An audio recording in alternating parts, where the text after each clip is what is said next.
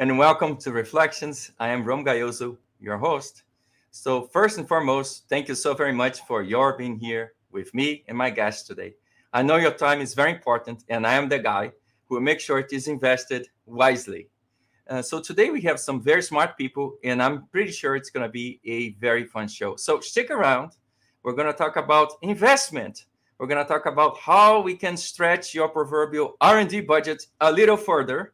So, specifically, we're going to talk about university, corporation, partnerships. So, stick around. This is going to be a fun show.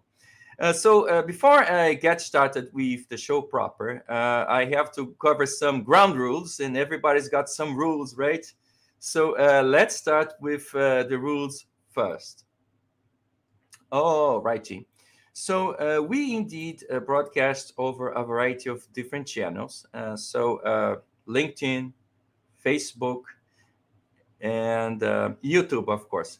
Uh, so I'm very thankful for them because those platforms uh, allow us to broadcast uh, freely and allow us to have this kind of dialogue. But in exchange for that, and to keep you know the communities going, they have a few rules. So more specifically, they have rules governing or concerning the use of chat. And we're going to make a lot of use of the chats today. So we can summarize all those different rules and regulations uh, as follows. It's just, you know, be nice, be polite, be courteous, and there's just one steadfast or golden rule there is absolutely no hate speech allowed. So, by the way, uh, the chat boxes or uh, chat windows are open. Uh, please do take a moment to familiarize yourself with the chat. Uh, please say hi and let us know where you're watching from. And if you are listening uh, through the podcast, uh, please uh, go to our YouTube page and drop us a comment. I will make sure to acknowledge you and say hi. Now, I do have a very special favor of you to ask. So, again, since there are several uh, chat windows going on at the same time, it saves me quite a whole lot of time. If you could please type hashtag ask, that is hashtag ASK in front of your question. So this way, when I'm scrolling up and down through the chats, oh, well, I can immediately spot your question and pose it to the guests. By the way, there are several ways for you to submit a question. Of course, please uh, make use of the chat box or the chat window if you're online and live with us. You can also email me a question. Please email it to editor at imcimagazine.com or if you prefer to use the talk to text function, just text me your question to 001 for the United States 480 544 8372. So privacy rules apply here in the US as well as Europe, in Europe and elsewhere. So I will not be saving your text. I will not be saving your number. Once it is read, it is deleted. So you're not going to get any kind of a nonsense uh, promotional materials from me.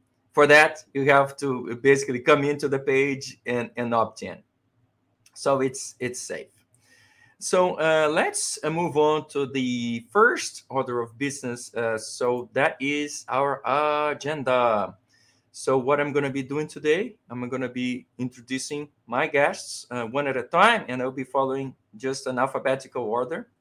And then after that, uh, if, of course, you can ask questions and make comments throughout the show, and we will be addressing them as as we speak. But if you have that uh, uh, last minute burning question, uh, there's some time at the end where you can actually ask more questions and pose more comments. And again, if you are listening uh, on the podcast or you are listening to this as a recording, please go to our YouTube channel and leave the comment in there. I'll make sure I bring it to the guest's attention and uh, they will uh, respond to you. Okay. And then uh, towards the end, what's going to happen is uh, we're going to talk a little bit about the upcoming events. So you know, you know what uh, what to expect next. So the next and the upcoming shows. All righty. So uh, let's go uh, someone saying hi. Uh, so, hello, Mary from Orlando. Uh, welcome, and thank you very much for uh, your being here with us today. So, uh, let's talk a little bit. Um, this is the brief introduction, uh, what we're going to be talking about today. So, again, this is Reflections. We are the podcast and live stream partner of IMCI Magazine. You can find us online at www.imcimagazine.com.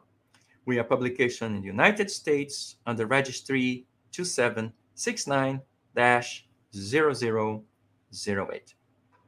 We are a member of Edelweiss America Media, and our focus is on intelligence. So, competitive intelligence, market intelligence, economic intelligence, economic warfare, and a good chunk of the work of the magazine is on foresight and future studies. By the way, on the right hand side, uh, what you see here is the front cover of our most current issue, and that one is on sensing.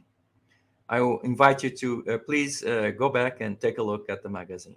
Now, uh, our vision, the reason why we are here, is really to bring you diverse perspectives and voices to the debate. So I wanted to say a few words about the topic of the show today. So uh, two of my guests today, uh, Jamie Burns and Karen Walker, they do write about university industry partnerships. And in fact, they wrote a great article on this subject on IMCI's September October issue. And this is really a great read, and I learned quite a lot from both Jamie and from Karen. So uh, you're wondering how to achieve your corporate goals faster, right? Well, you need to find allies, and partners. Universities uh, do offer top of the line researchers, knowledgeable faculty, and a sophisticated workforce. So, why not take advantage of what they have to offer?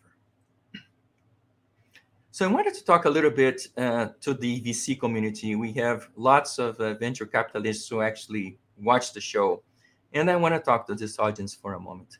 So, say you are an investor and you you wonder if your investment in this new venture will actually pay off. Well, that's indeed a very good question, right? Say the venture has a new yet unproven heart valve. Well, a heart valve is something very important, something that can absolutely not fail, right? Well, that is a very risky kind of investment, right?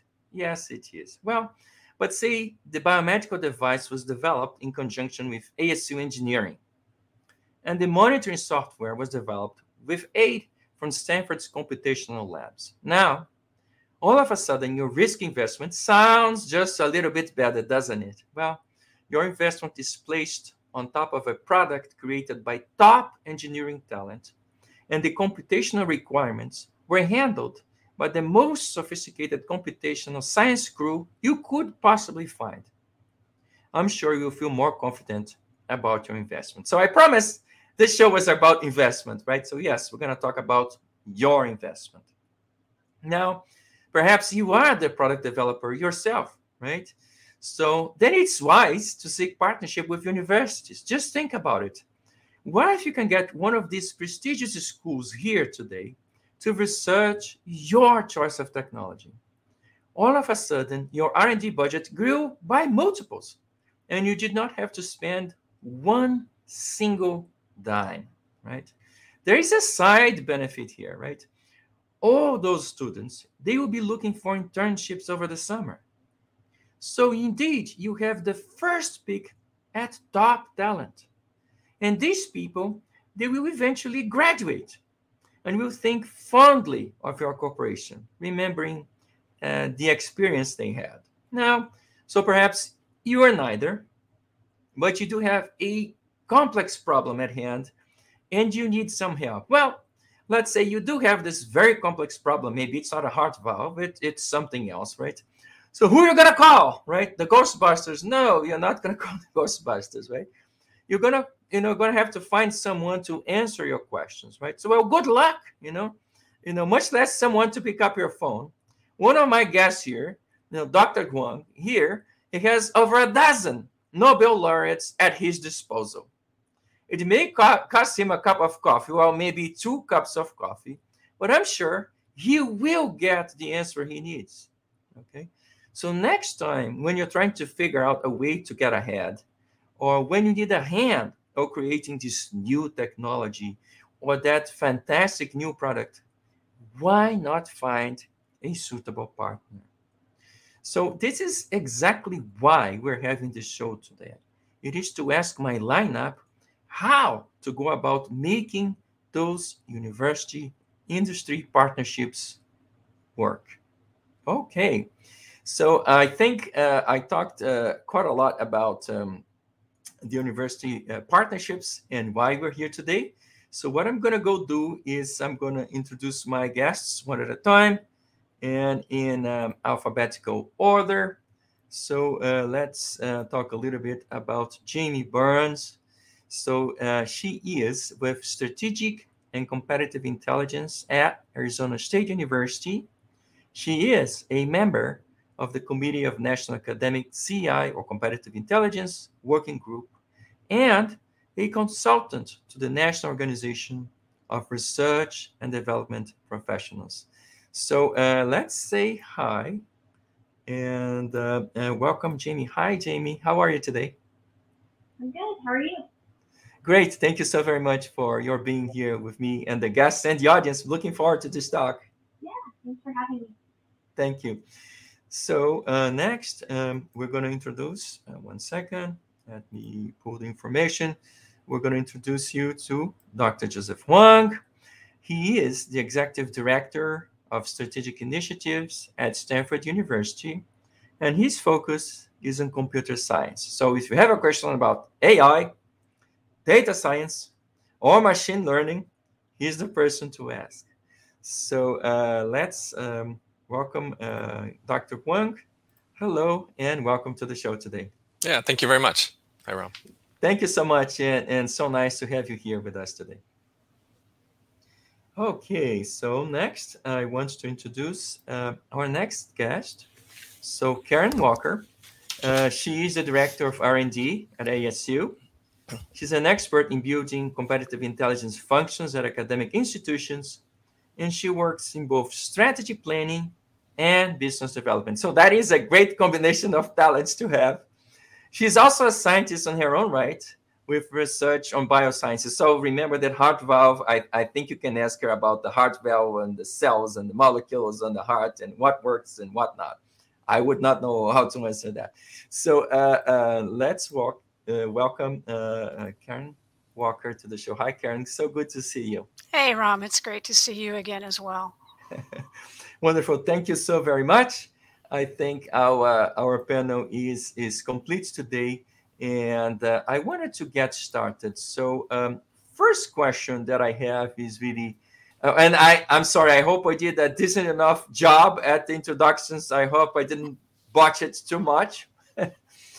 but I really wanted to get to know you as a person first. So, um, I really would like to know how did you arrive at your role? Was this something you chose, right? So another way to put it is, uh, what excites you the most about university uh, cooperation partnerships. Um, Dr. Huang? Yeah, that's a great question. Um, so I worked in large corporations in the United States, both Intel and Boeing, for over a decade. And then my wife is a professor at ASU. So I actually moved to ASU. That's how I got to know Karen and Jamie um, and got to know that and eventually led a team at ASU. And so our whole team's goal is to be the bridge between universities and companies. And that's what drives me is just finding the the niche areas of innovation from universities flowing into the private sector uh, and changing people's lives. That's a great ground of ideas, right? So I think you are in a privileged position to see, you know, what you know people in research wants to know and what they want to advance, and then what the students are curious about and then what the corporations wants to do. This is great. So, uh, Karen, how about you? What excites you the most about this role? Well, I think one of the things for for me personally, you know, we we're very much at the very beginning of any of these activities. Our CI team, a lot of times we're trying to scope out, you know, uh, what are companies doing? How could we have some sort of synergy? And so uh, much like what joseph said thinking about the future right? What would be the outcomes of these these potential partnerships and trying to find you know the best fit. So if we're looking at a company and we're trying to figure out you know oh how could we partner up with them? How could we make a you know a nice offer to them? Like what would be the best thing that that asu has to offer? Uh, and then thinking about where would that go down the road and what could it lead to? What kind of eventual you know uh, technological outcome could there be that you know would wind up going to market? I think that's really exciting.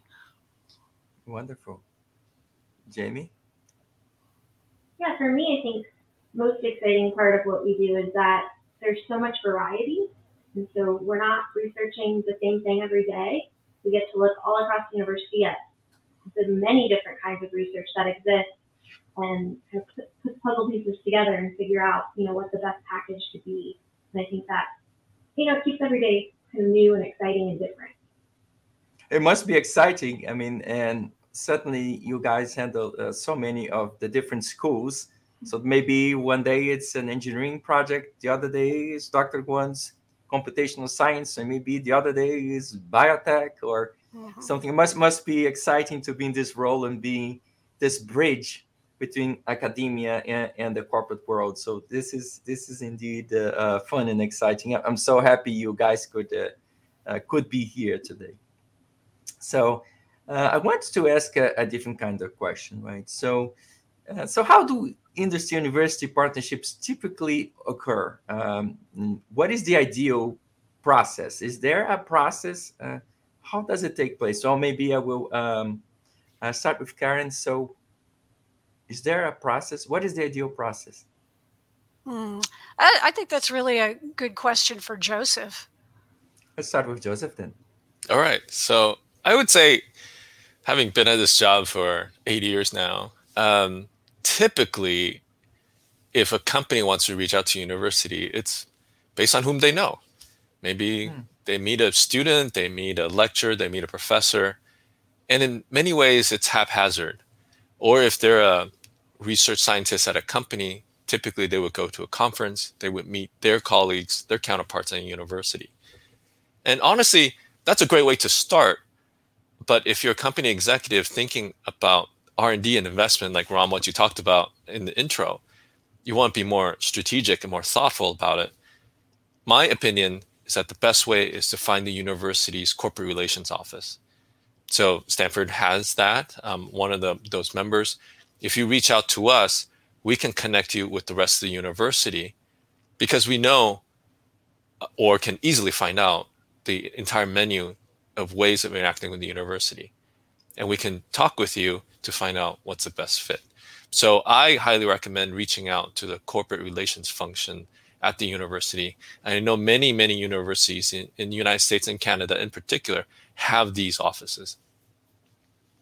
So is that the same for ASU? So there is a corporate relations office that uh, we should reach out to? Yes. Uh, yes, there is.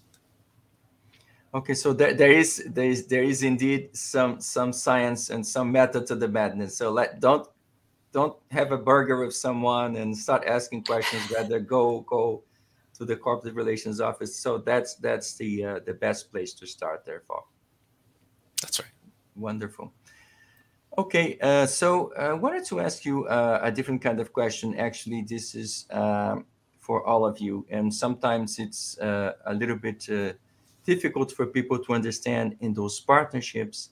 So, what do universities really offer? So, why mm-hmm. should companies seek out these kinds of partnerships?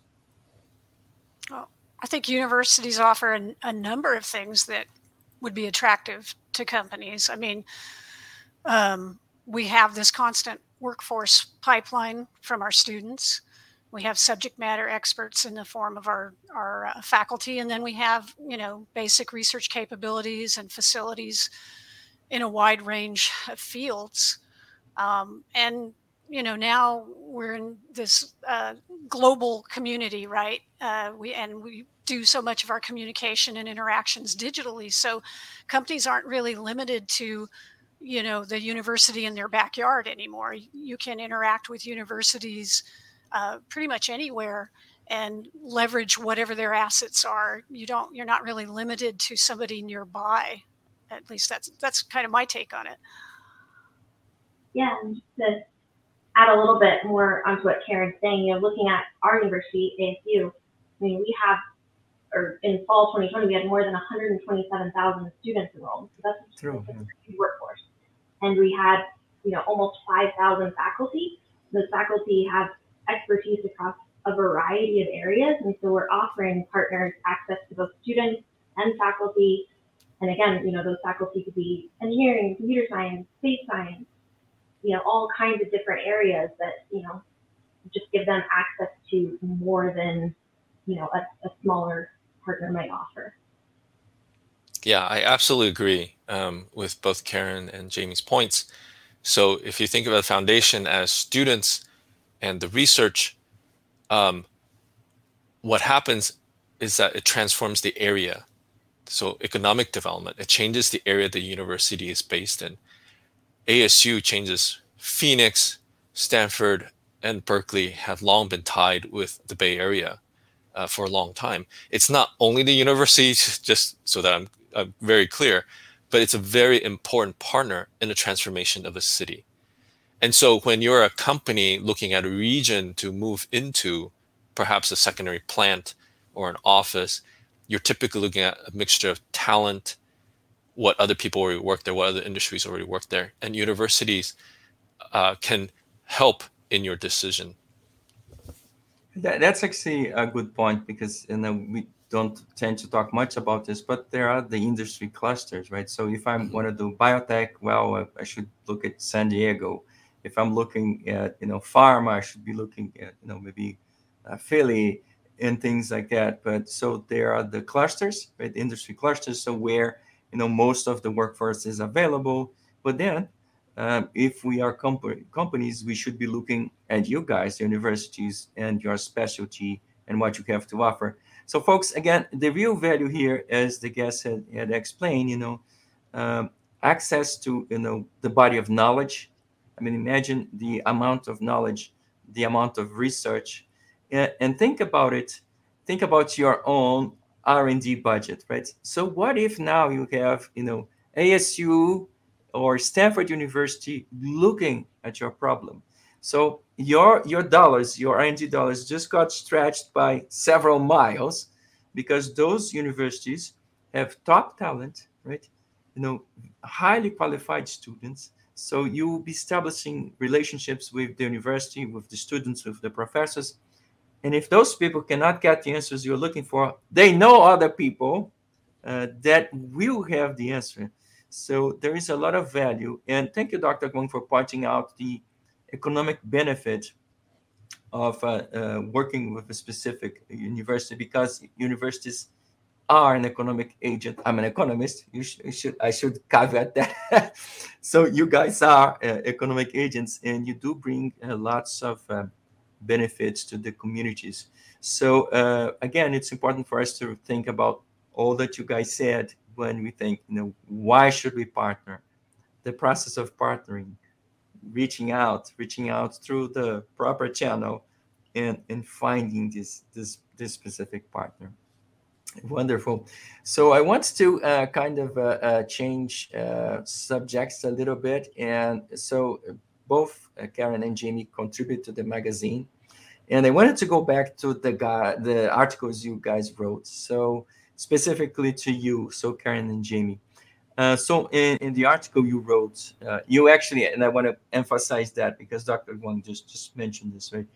It's not a good idea uh, to leave those very important decisions, such as, you know, well, picking a partner uh, to chance, right? Or to an accident, or say you you had the proverbial burger next to someone, or you are in a summit, or you had a lunch meeting, and you happen to sit, sit next to such and such, right? Rather, you, you advise, well, you should invest time and resources into this process, right? So, why should industry conduct searches uh, to determine who the best university partner really is? Right, Rom, you're you're exactly right. I mean, it was exactly because of those sort of chance meetings that we wrote the article because we kept getting requests, you know, from from our leadership to you know look into various companies and we'd kind of go back and because we would look into these companies and we would be like why are we starting a trying to do a partnership with this company? You know we wouldn't see any connection there.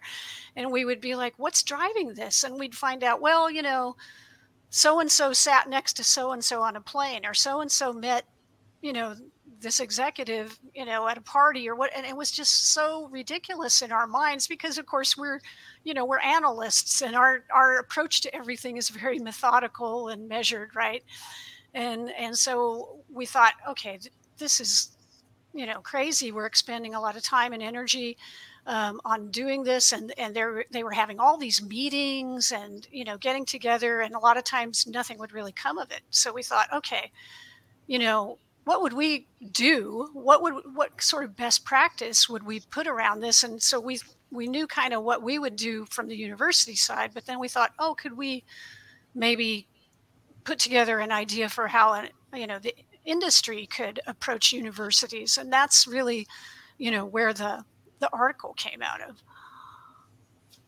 Yeah, and so we just really you know talked about how using the CI techniques that we all know, you know, we can apply those to universities. Universities are very good at publicizing the work they're doing.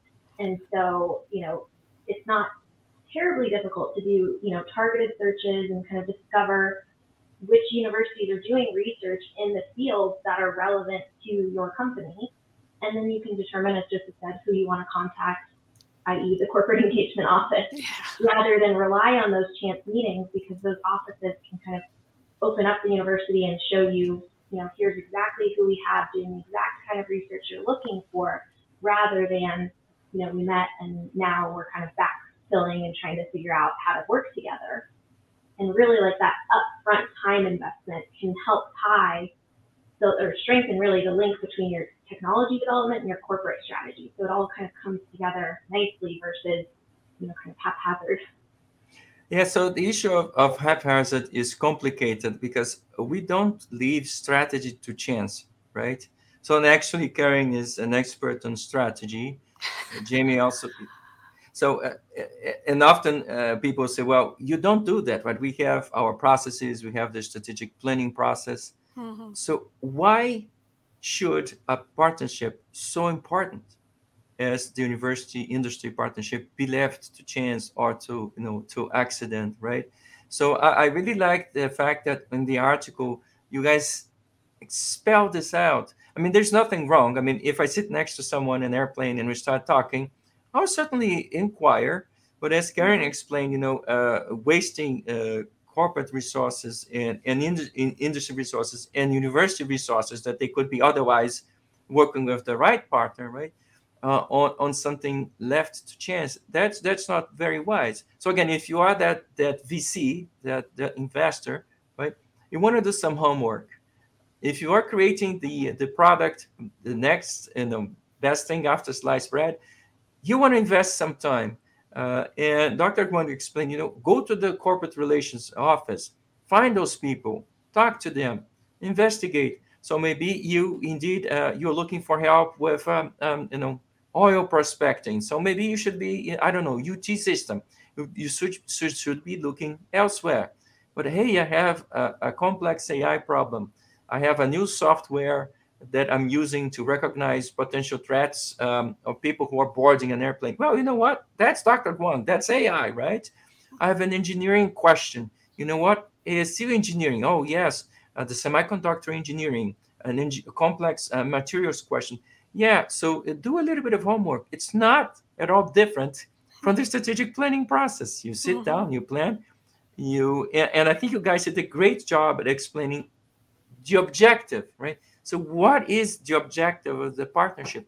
What do you want to get out of it? I think it's important from the industry perspective that people are clear, right? So, for example, I can't go to Dr. Kwon and say, I expect you to write my entire program and give it back to me He's going to say, well, uh, what are you going to do then, right? So uh, we need to be upfront. We need to be clear. We need to have objectives. Those objectives need to be discussed, right? Uh, spelled out, planned, and then we go into into the execution phase. But I I really think it's important, and your article did a great job at highlighting just that, you know. And I think it's important that we focus on the strategy around the relationship is not left by chance, it's not by accident, but rather by design. So when we design something, is no different. The picking and imagine those universities have hundreds of millions of dollars of R&D. So why shouldn't we, should be knocking at their doors? Please, you know, work on my problem, not somebody else's problem help me make the best product me not somebody else so these people are here and these people are available so reach out to them so uh, dr Huang, you had some thoughts about about the process yeah uh, and again selfishly it's uh, folks like myself and my team that will work with you uh, the company and ask those very questions what's your goal and and I will typically explain to people what the university's goals. And they may not be one and the same, mm-hmm. but we can talk about the overlap and where we can work together, uh, where it makes sense to do so, and talent. Uh, most companies that approach me want talent, and especially a place like Stanford, they're in very very high demand. You know, I can give you quick advice on how to go about finding talent. So again, the corporate relations office is a fantastic place. My colleagues at Stanford, my colleagues at ASU, my colleagues across the universities. Um, uh, I, I, know a lot about the North America. I know less about the other regions, but you know my colleagues across North America are here to help you. Our goal is to be a guide, uh, a bridge into the complex world of academia. You know that's excellent. That's an excellent point as well. So you know it's not just the industry's goals and objectives, but also the university. So it's a partnership. So it needs to work both ways. So it needs to be a problem that you know I want to solve, but it must be a problem that you want to work on, right? So that's actually correct. Yeah, it's a, a uh, two-way street. So uh, we have uh, some more um, uh, questions. Uh, so uh, specifically, I'm going to ask this question to the panel. so hi, Mary from Facebook. hello and thank you for watching the show. Uh, I wonder, uh, from the perspective of the universities, if it is too difficult to perfectly comprehend exactly what corporations really need to do uh, a better job with the help uh, they can produce. So, what do you guys think? So, I'll take a crack um, at this question. So, folks like myself and my team that have worked in industry already, typically 10 plus years, can help translate the needs of the industry into academic speak. And we can translate academic speak into corporate speak. And, and that's our job because we served both sides. Um, so t- today, the team at Stanford, uh, um, my direct reports have worked in industry. I myself worked in semiconductor and aerospace. My former team at ASU, uh, they've been directors and vice presidents before of very large companies. And so we know what drives very large companies, their R&D budget, and, and how corporations think. We also know how very large universities think. Um, so Mary, to, to answer your question, I think it, again, it helps to contact a specialist because we have been in both worlds. So, Karen and Jamie, I don't know if you have more comments. I, I think you answered that pretty well. Agreed. yeah. So, and, and I think this is yet another important point in terms of culture, right? So we think about it and we selflessly tend to look at ourselves. So the corporate culture, right? And Dr. Huang just explained well, there's, there's this corporate speak and then there's the academic speak, right? So we need to understand that culture and maybe we don't because we don't belong, right? And that's why he explained his team is a good translator. So they work both ways. And, and remember, there is this revolving door between industry and academia, right? And there's symbiotic relationship. But we need to find people who speak all of those languages, who understand the corporate culture, right, along with the culture of the university, right? and the people who can make the connections or, or translate one speech into the other. And by the way, so this is an international show. We may be talking uh, about a company in Canada. We may be talking about a company in Germany that is very, very different. Uh, I mean, simple things, but let's let's talk about the European Union, right? So the privacy rules. So you know, uh, maybe Dr. Huang can send me a file very easily uh, from California to Arizona and vice versa. But when we, we're sending files across the ocean and across jurisdictions, all of a sudden we have to understand those nuances and and, and how to behave and etc. So this there are all those languages, all those cultures and subcultures. So we have the team culture, we have the group culture, the corporate culture, the university culture, the national country culture, all those cultures. And again, um, it's great to have people like you and, and the corporate relation offices who can translate. Uh, and I think, Dr. Huang you said it, uh, you build bridges between people.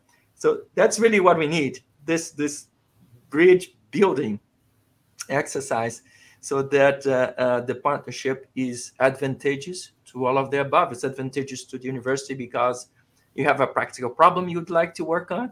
It's advantageous for the corporation because actually you have someone with great skills and a huge R&D budget focus your problem. If you're a VC, right, gives you the comfort, right? All of a sudden, oh, my AI uh, um, competitor to the to the virtual reality product was actually created by Stanford Computational Labs. wow, you know, you you you have something, right? So for the VC community, it gives you that extra cushion. It minimizes your risk, right? It maximizes your benefit, and you can make sure if again, let's go back again Karen knows about the heart valve better than I do. Let's go to. That's not my area of expertise. Okay. You have your cells. So uh, let's say you are indeed working on a vaccine or you're working on, on a drug, on, on drug development. That thing cannot fail, right? You cannot give bad vaccine to people, right? So, uh, you know, Dr. Huang and I have similar backgrounds. I work at Intel and I worked at Boeing, right? Uh, so the airplane cannot fail, uh, and hopefully the microchip that you put on the satellite that is in orbit that cannot fail either, right? So it is investing in, in those relationships with universities in a true partnership that again you minimize the risk, maximize the R&D budget, protect your investment, make sure you have you know top products out there, and you have access to this you know magnificent body of knowledge and these wonderful people who some will be graduating and be walking into oh. your office and will be working along with you. Some will remain in university, but the relationships were built, right? So how often uh, uh, I go back to people who are in academia and we discuss problems, right? Hey, pick up the phone, call Dr. Huang. What what do you think about this? You know, Jamie, what do you think about that? Karen, what do you think about this? And if they don't know the answer, they will get you someone who does. So this is the beauty. There's so many values of uh, university corporation partnerships. Uh, thank you so much. I mean, uh, the issue of culture, and we could uh, talk an entire hour about um, about uh, about that, about culture. Um, so I want to ask a, a slightly different uh, kind of question. I, I want to again focus on the article so karen and Jamie you wrote. Hmm.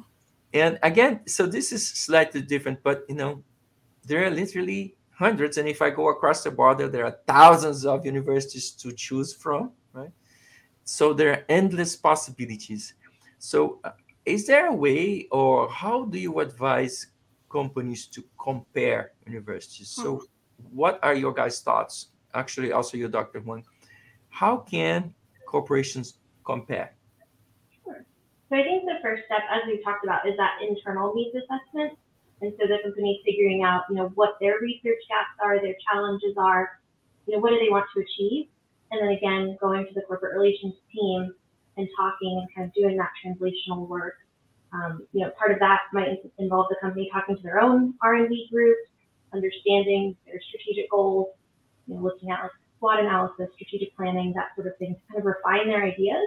And once they have that understanding of what they want to achieve, you know, then corporate relations can help kind of, you know, figure out those keywords, those concepts that then match into a university. And there's a ton of databases that can help compare university performance. You can ensure that you're working with the university kind of most prolific in the areas you're you're wanting to tackle. Yeah, there's yeah, like Jamie says. So there's there's a lot of tools. Some are public, and some uh, you have to pay for. And I think the two chief metric areas that we look at are funding and publications. Mm-hmm. So for funding, we're primarily looking at awards, and if you um, if you want to look at, at public databases, the two ones like we typically look at uh, for awards, which are, are going to be primarily grants uh, here in the US, we're looking at like the National Science Foundation or the National Institutes of Health. They have really um, robust databases that you can look at, and and by using those, you know, you can look for certain research areas. You can figure out who are you know leading in funding. Uh, not only by institution but by individual so you can you can get a certain granularity and figure out you know who are the leaders in the certain areas that you're interested in um, and then um, with publications, again, there's a number of uh, things like Web of Science and other stuff you can go out to and um, look at things like uh, who's got the most publications. You can look at citations and other metrics like that to figure out uh, who's leading in different research areas. And then if you want to uh, subscribe to tools. There's uh, Dimensions from Digital Science, there's SciVal mm-hmm. from Elsevier, and there's a lot of other similar tools that you can use for benchmarking uh, to go out and, and look at different institutions and figure out who's leading in, in different uh, research areas and do that research for yourself. So actually, uh, I wanted to talk to you a little bit about that because um, all of you are in competitive intelligence as well. So we should really perform this step and understand who is working with who, right? Who is doing what. Uh, so uh, think about it. Let's say you chose one specific university and you're working with them. And little did you know that your competitor is working with somebody else in that university. So, you know, there are questions in there that we have to ask. So we have to do due diligence. From, from the CI perspective, we need to understand look at the publications, uh, look at the partnerships. So there are wonderful tools out there to understand networks and networks of people, mm-hmm. networks of researchers, right? And then you can say, uh, okay, well, uh, maybe I shouldn't work with this. I should work with that because my com- direct competitor is already working with this institution. And maybe you don't want the commingling of the funds. Maybe you want your research to be done by a certain number of people that are not connected or are not related to what your competitor is doing. Remember, in private enterprise, uh, one of your goals is, you know, get a patent, right? So you certainly uh, want to work with the universities that have the cleanest possible slate, so that you start from scratch and you're partnering with them. Hopefully, you're going to end up with a couple of one or two or maybe many patents, uh, joint patents that you and the university developed, and that's going to be truly novel work and your competitors have no clue of what you're doing.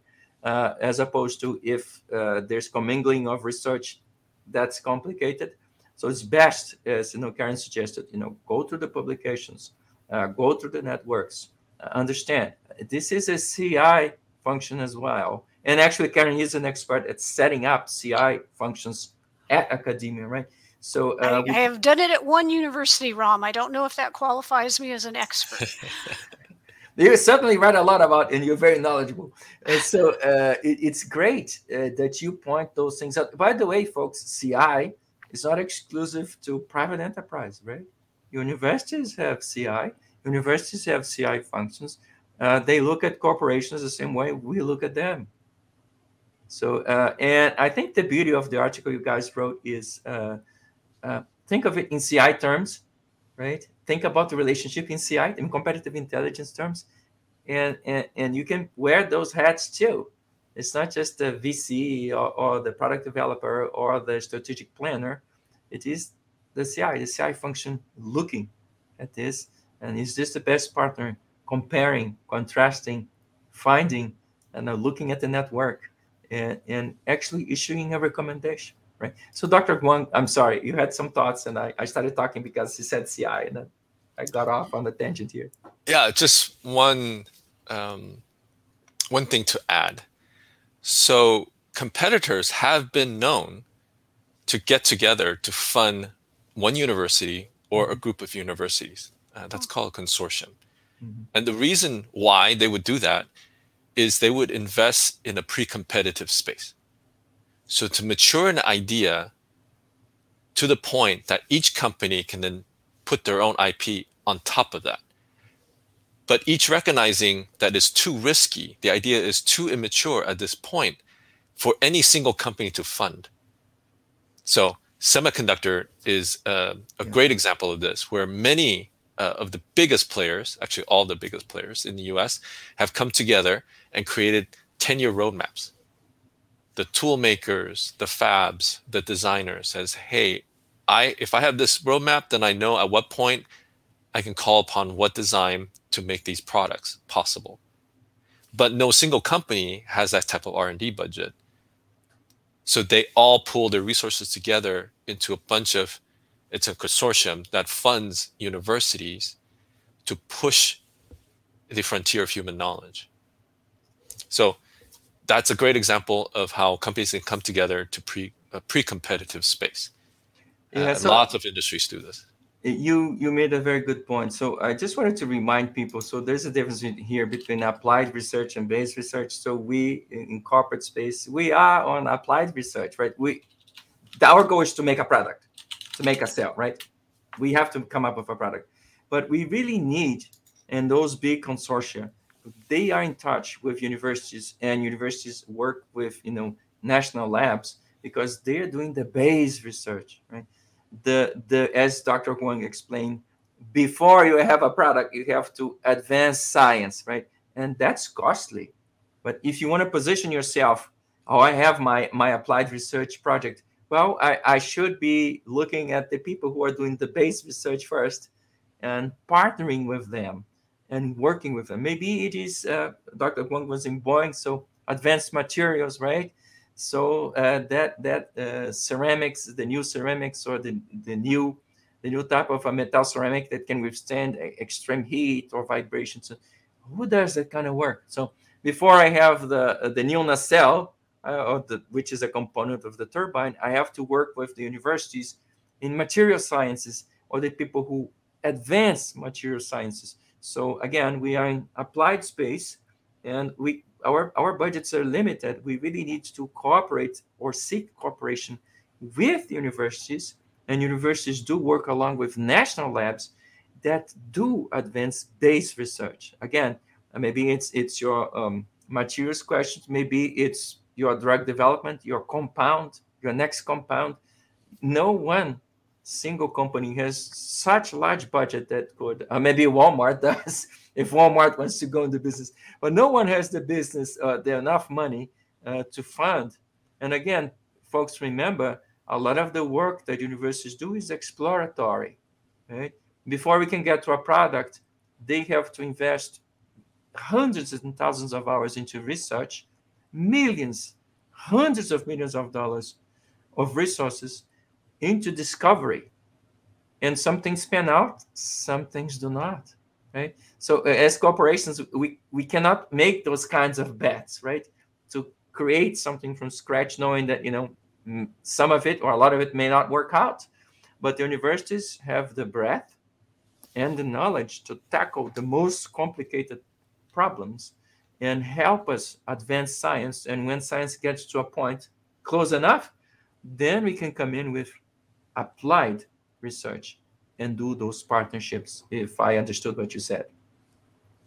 Yeah that's correct. The university spans basic to applied research up to about a prototype and then companies span applied research prototype pilot plant and manufacturing. So that's why there is this area of overlap and that's what my team does to tra- translate the work into companies. Yeah, so it's a very long road before we see a prototype, right?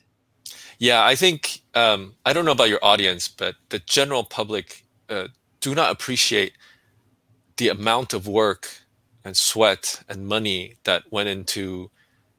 Let's just take the COVID nineteen vaccine, right? How many decades of basic biochemistry research was necessary in order to create multiple vaccine candidates within one calendar year. That is a, a feat of astonishment. And yet, it's been federal research for multiple decades for us to understand the basic biology and biochemistry to get us to that point. And so that's the role of universities, government, and pharmaceutical companies that have the wisdom to invest in universities to accelerate that process. So again, it's not just one way. So it's it's a two-way street, and I think corporations too should look into investing or placing some of their R&D budgets into the universities proper, because again, they're the people who are closest to the problem, to the base research, and maybe it is that that extra resource that got them to you know get that new supercomputer that could perform that that new calculations at a fraction of a millisecond, right? I, am sorry, Dr. Huang, fraction of a millisecond, right? Not in my days, uh, uh, when we are running software, I could do, work on SAS on ASU computer labs, and I would write the code and hit enter, and then I could go and have a cup of coffee and talk yeah. to people. And kind of. so nowadays, I, I think I, I'm not that old. I may not have that much hair, but I'm not that old. But uh, I guess the that server uh, by phone today has more computing power than that server ever ever had. Yeah. Uh, so uh, those are the things we need to think about. So maybe uh, yes, uh, if you get those people, research one universities to work on the kind of problems and your technology, that's a signal of success. But maybe if you can contribute to that success, right? maybe it is that extra effort that they needed that helped them get to the solution and get to the solution faster so industry benefits because hey stanford had another breakthrough uh, asu had another breakthrough and then you have that prototype you have something to work on physical to work on you know so actually you know dr Huang came from Boeing as well so the nasa technology readiness indicators right number five yeah prototype. Yeah, that's essentially so, what I'm referring to, the TRL levels. Yep. The TRL levels, and so folks, uh, for the people who who uh, uh, are not interested, but you should understanding, you know, how much work and how long it takes. And sometimes you're screaming, like in the case of the vaccine, you're all screaming and throwing a fit. You have to come up with a vaccine well, as Dr. Huang explained. It takes a little while understanding the gene and the genome sequence and da da da. It takes a while. It takes a lot of effort, it takes a lot of investment, it takes a lot of understanding, and they have been doing that for years before you could you could think of a prototype or think about a potential solution. Right? So uh, think it as partnership as a two-way street. Uh, yes, corporate uh, corporations benefit from universities, but we have to find the solution where universities too benefit from corporations. So that is symbiotic. It's a relationship not not uh, uh, not an amoeba. Am I correct, Gary? Amoeba that's sucking up people's resources. We're not amoebas, right? Or we shouldn't be amoebas. Uh, we should uh, we should be the true symbiotic partner that seeks to understand the university's goals, objectives. Dr. Huang explained, you know, the technology readiness indicators. Who's closest to that proverbial, you know, product? Who's closest to the prototype? oh someone's closer let's work with them let's give them resources let's help them get to that breakthrough and everybody benefits everybody shares in the success especially when there are big consortia like semi or, or pharma that are basically funding large scale large scale projects right wonderful so um, actually i wanted to to talk a little bit about uh, uh, the pandemic. So you you mentioned you mentioned uh, COVID, and you know Dr. Huang specifically. You managed several different engagements. I wonder uh, how exactly has COVID or the pandemic changed the industry university partnerships? Yeah, that's that's a great question. So, I think COVID, after looking back over two years now, we now know COVID affected industries differently. So there's a phrase coined earlier called the K-shaped recovery. Some industry, like software industry, did very, very well. Zoom in particular is a household name now. But a lot of retail suffered. Local stores at the mall, small mom and pop stores, a lot of them shut down. A lot of restaurants I used to frequent are no longer there. And that has affected industry university relations as well. And so what we found is that companies are picking their favorite university partners and sticking with them through COVID. And I, I, dare say, even increasing the investment in the university during that time. But to find new partners has been difficult. So your existing partners have become better friends, but finding new partners have been harder that has been changing over the last two years. Mm. Um, and from talking with my colleagues across different universities, that trend already existed prior to COVID, but COVID seemed to have accelerated that. And so, to to my university colleagues who may be listening to this, um, yeah, different industries are affecting you differently, and especially if you have friends in the software industry, like Stanford does, I think you're benefiting more uh, but if your industry partners are heavy industries, oil and gas, um, although I think it's turning a corner now, but for the last two years, it was suffering. If your friends are in retail or travel, that has been suffering. Actually, uh, I think uh, meatpacking, they suffered brutally, right? Because of uh, contagion and they shut down. Yeah, so we, we were affected differently. So I'm sorry, what about the ASU experience? Is that different? Well, Jamie and I are much further away from the end engagement like Joseph is. So I, I don't think we can speak directly to it. I would assume that it's probably very similar, though. Yeah, it was very similar. I switched jobs in the middle of the pandemic. And so t- during the first year of the pandemic, that was also true. That the existing friends, semiconductor friends in particular for ASU, were very good friends. And we thank you for that but other industry suffered. Yeah, we were we're all impacted uh, differently, I believe. Right. Okay, so I wanted to ask a slightly different question. So, uh, do you have a vision? You know, what is your vision for university industry partnerships? Is there a model or uh, an ideal company university partnership? What would that look like?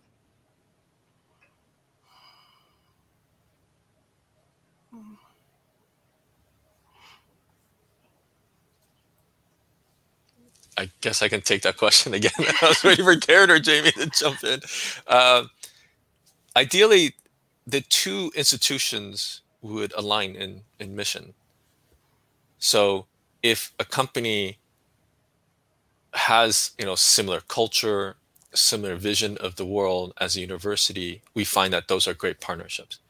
Um, students who graduate from the university emotionally latch onto the company and want to work for them because the company funds research in areas that the students and the faculty care about. Uh, if the company has um, a large R&D budget, some of which they devote to university to solving really complicated problems that they're willing um, to let the university publish. Right, universities driven are driven by publication metrics. So if the university is able to publish some of the results and share the knowledge publicly to we talked about pre-competitive space earlier to drive up um, kind of the the benefits to all of society if the company is willing to do that at the same time the company can have a a first taste or, or an idea of the new research that's coming out they can consume that internally to make new products and also to hire the students um, that graduate from university to be a part of their workforce. When all those things align, that's a fantastic partnership. And mm-hmm. Both ASU and Stanford have many, many of these great um, corporate friends that that whose visions are aligned. And I mentioned economic development earlier. That's actually what you see when these partnerships are aligned and also geographically aligned, then the city transforms. Jobs start flowing in. The city becomes known for certain industries that attract other companies to then come and relocate. So in Phoenix area, TSMC relocated oh, yes. um, due to a long-standing partnership between Intel with ASU and uh, Applied Materials has also invested in Phoenix. In the Bay Area, software. It was semiconductors for a long time. In many ways, it still is. Uh, but software is is now overtaking, overshadowing um, almost all activities, even biotech companies in the Bay Area, for the exact same reason. Because companies like Google and Facebook and Apple and Netflix um, invest in the ecosystem that produces talented new engineers that know how to solve problems that are industry relevant Meanwhile, professors are working on cutting edge research that we don't yet know whether it has application or not. But guess what? Five years, 10 years, 15 years, those ideas are then consumed. And you're able to solve problems that you discover 15 years later, and you look back and say, oh, someone already solved that in the journal article and that they've made available in GitHub. And I can contact those mm-hmm. professors and consume that research internally. And so you build up that ecosystem. So that's what an ideal partnership looks like multiple prongs, multiple connection points, whose mission and vision align, whose culture align for the flourishing of the city, of the region, and nation and the world at large. Wow. That's great. So that's that's really good and ideal. I do have an, another kind of question here for the university. So, so how do we solve the problem where students without any work-related uh, experience in their field uh, can be hired instead of uh, asking for their previous work experience? So the idea of if we don't offer starter jobs to mm. students mm. who are really starting they are not going to be able to really complete their academic curriculum. So how, how do you guys uh, create those opportunities uh, for people who actually uh, have no experience in their studying? Yeah. How do you yeah. guys go about that? Chicken or the egg problem? Uh, chicken. May, may I take this one again, uh, Jamie and Karen, with mm-hmm. permission? Um, so if you're from the companies, you can work with the university on capstone projects. Those are senior level classes. Um, many universities will work with you for fairly cheap fees, honestly, and you scope it so that the students can finish that within the academic year. And so it's a way for the students to put on their resume, hey, I worked on Boeing's capstone project. I worked on Intel's project. You know, I, I worked on um, uh, this robotic uh, surgical company's project, right? And here's what I did to demonstrate to a hiring manager a year later there's some practical project management and team working skills. So if you're the from company side consider giving universities capstone projects. As an individual you can talk to your manager and consider teaching at the university. You could do that at night. You could do that on the weekends we have classes set up for kind of more applied engineering. You can guest lecture if you know a professor or come to the corporate relations office who can put you in touch with people. Or you can take an entire class teach the entire class yourself. Get exposure to students give them practical problems to solve as a project or as a homework. Flip side if you're a student what should you do? Uh, i'm not sure whether the person who asked the question is a student or from the industry. If you're a student ask your professors for research experience get summer internships sign up for capstone projects, ask around the university for the resources available to you, um, do volunteer work. At ASU, there is something called EPICS for the engineering students, where you could work on projects for nonprofits. But you can build innovative engineering solutions that benefit nonprofits. And pro- then nonprofits, I don't believe they pay, or if they do, it's very little, um, just to cover some basic materials costs. But you, as a student, gain experience that you could put on a resume. So there are some practical ways for you to consider helping out uh, students if you're on the company side, and for students to find opportunities. So let's look for those capstone classes. So if you're a student, right, uh, look for the capstone. And if you're a corporation, maybe you're a VC, reach out to the universities and suggest or offer or volunteer your time and your skills. And I think everybody benefits, as Dr. Huang explained. You know, we all benefit from from this symbiotic relationship. Again, no amoebas. We, we don't like amoebas. We like symbiotic relationships where uh, we all grow. Wonderful. I um, I wanted to ask a slightly different question here. And I know it's a little bit on the esoteric side, but I, I ask esoteric questions uh, uh, once in a while. This one is proper. It's, it's not too off the wall. Okay. So I think the role that you guys do, so universities in general, you democratize access to knowledge. So you make it available to everybody. So uh, not all companies are Fortune 500 companies that have you know hundreds of millions of dollars of um, R&D budgets. What if I am a small company, you know, and I can't afford you know all the ways to interact with the university proper? Where can I get started, or how can I get started? So for the small guys, how do you get into this game? Yeah, I think the capstone is a great way since they're fairly cheap. And you, you just have to uh, scope the problem so that they're bite sized, uh, so that seniors um, in their undergraduate program can finish it. At ASU, there's another program called the Practice Lab, in which you can pay the university, uh, they'll put a professional project manager team together that manages student uh, as workers, so student workers these are engineers, uh, business majors, um, whatever the project uh, is needed to work on your project. And that's outside the classroom experience. So the, the capstone is bounded by the academic calendar. Practice lab is not bounded by the academic calendar. It follows um, your business cycle. And it, it's, it's more like a subcontracting.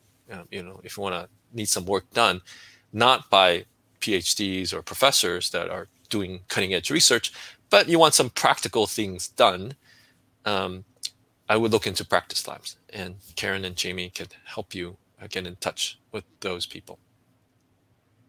And so there are ways. So you don't have to be a Fortune 500 company uh, to engage with the university, right? You That's can, right. you know, as you explained, the capstone. Or, and by the way, we're not talking about a bunch of, you know, weirdos, uh, you know, talking about stuff, but rather there's a project manager there's a structure, there's an objective. It's it's run just like a business. You know, it's not the students going off and doing whatever they want. It's there's a goal, there's a timeline, there's a schedule. So this is small investment and big payoff because guess what? If the student doesn't know the question, the student will ask the professor. If the professor doesn't know the question, he's gonna call Dr. Huang and have one of the dozens of Nobel laureates answer the question. So for a small investment, you actually can get a very big payoff. Or maybe it is a practical problem and you don't have the bandwidth, or you know, you don't want to hire an additional person. But hey, there's this there's highly capable people hungry for practical problems. Bring those practical problems to the universities. They want those, right? Because they certainly have lots of research ideas, lots of base research, and they're thinking, well, what else? Where else can I apply this? Oh, I can apply this here. I can apply this there. So it's an inexpensive way of, of getting access, you know, to top line researchers, uh, to uh, uh, very capable, very sophisticated workforce for, uh, again, um, very small investment, right?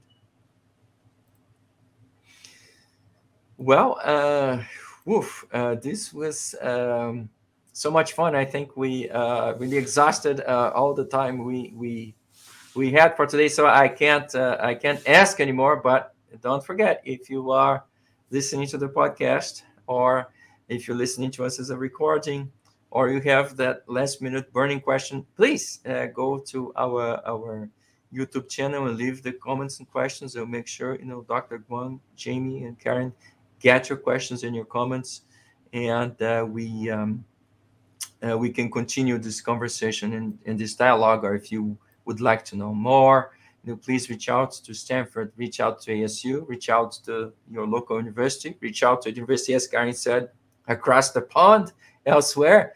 Uh, go understand who's got skills on what look at their publications, look at their researchers, look at those patents, and, and find those partners. So uh, again, I wanted to uh, thank you so very much for uh, taking the time today. And folks, uh, you know, a research one uh, type people.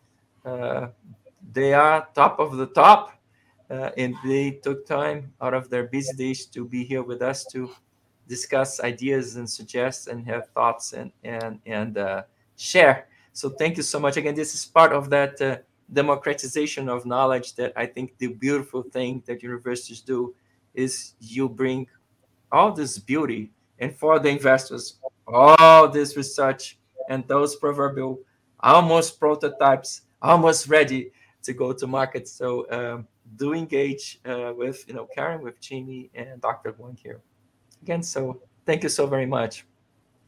Thank you Thanks, very much. thank, thank, you. So uh, let's uh, continue. I wanted to uh, go to talk a little bit about the upcoming events. So on the December the 9th, uh, Science Fi, so Sci-Fi Extraordinaire, Dr. Tom Lombardo will be here with us. Uh, on the 17th, we have Alicia Baena. She's a Mexican futurist and I have Dr. Stefan Bergheim from ZGF uh, Institute in Frankfurt, Germany. We will continue. Please continue to send your thoughts and your comments and your questions. So we'll continue to talk about technology. Uh, I know the metaverse is still big, so we'll continue to explore the metaverse and sustainability. So we'll continue to bring guests uh, and universities to continue this conversation around sustainability, the metaverse, and other technology questions. I have uh, several authors to come online. So Joyce Gioia is the author of uh, uh, Herman uh, newsletter. It's fantastic. If you haven't read it yet, go take a look. And there's several events being planned. So Markets and Markets has a few uh, different uh, roundtables. Frost and Sullivan has a few different events on innovation and how to find those breakthroughs. the RI Institute in, in Germany also has a new conference. So we have lots of things uh, to explore and lots of things uh, to talk about. So I guess it's time uh, for me to uh, move to the thank you. Again, I wanted to take this time uh, to thank you so very much for you know taking time out of your busy day uh, to listen to the show. please continue to offer your comments, your thoughts, and your suggestions. Everything is read. Your comments are read if you have questions, I will follow up with Dr. Huang, with Jamie and Karen. I will post uh, the, those questions to them, and, and certainly they will get back with you. So let's continue the dialogue. Again, even if you are not live with us, you're listening through uh, um, the podcast or as a recording, as a lot of you do during the weekend, please come back and let's continue this dialogue. Again, uh, thank you uh, so very much for your time here today and uh, I will leave you with our institutional message. Thank you.